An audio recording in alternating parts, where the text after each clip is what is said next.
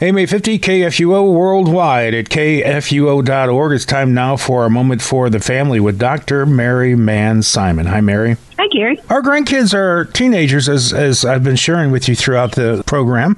And when they were little, I always enjoyed reading stories before bed. The kids were all bathed and in their pajamas. They were mostly quiet and settled down fairly easily. Such a cozy time for reading. Absolutely. But of course, Gary, it was more than a pleasant way for everyone to end the day. You were helping to grow their brains. Reading to children is the same as giving kids brain food for a nighttime snack. It was simple to slip in some of their favorite Bible stories as well. I think Noah and the Ark was probably a year round favorite. That's understandable. Kids are often amazed to learn that Noah was already 600 years old when God told him to build the ark. To put the ark into perspective, you can tell kids the ark was the size of one and a half football fields. There was only a single door to go in and out, but the ark was as tall as a three story building. Those kinds of facts help children understand the immense size of the ark. And there's people that are still hunting for that big boat.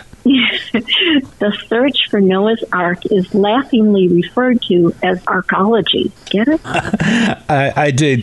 Children love humor too. Adding a bit of lightness like that doesn't change the biblical facts we want them to learn. I agree, Gary. Actually, Hank and I used the game Bible Baseball with older kids just to share some of the trivia that can keep them engaged.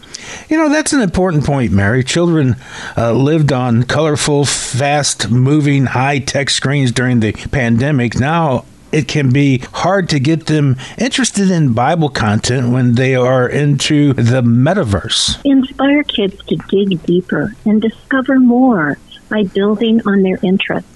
For example, share some facts about children in the Bible. Like Cain and Abel, they were the first children. Josiah became a king when he was eight years old.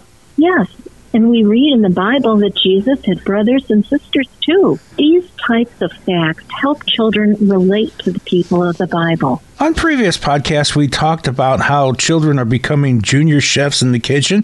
Kids spend hours watching cooking shows on YouTube, and children, tweens, and teens are all foodies now. So let them know that when the people of God were in Egypt, they ate pomegranates, fish, cucumbers, and melons. Having manna that tasted like honey wafers offered a very different menu for God's people when they wandered in the desert. We found it relatively easy to interest the children in stories with babies. Everybody liked to hear about baby Moses floating in the basket or baby Jesus in the manger, but as the kids got older, it got more challenging to keep them engaged. One idea is to share Bible expressions that are part of our language today. You mean like the reference of trouble ahead if you see the writing on the wall? Yes, or being a doubting Thomas, which referred to the apostle who wouldn't believe Jesus had risen from the dead until he touched Jesus' wounds. I think one of the most interesting examples is about apples. Even though apples aren't mentioned in the story of the Garden of Eden, today we call the bulge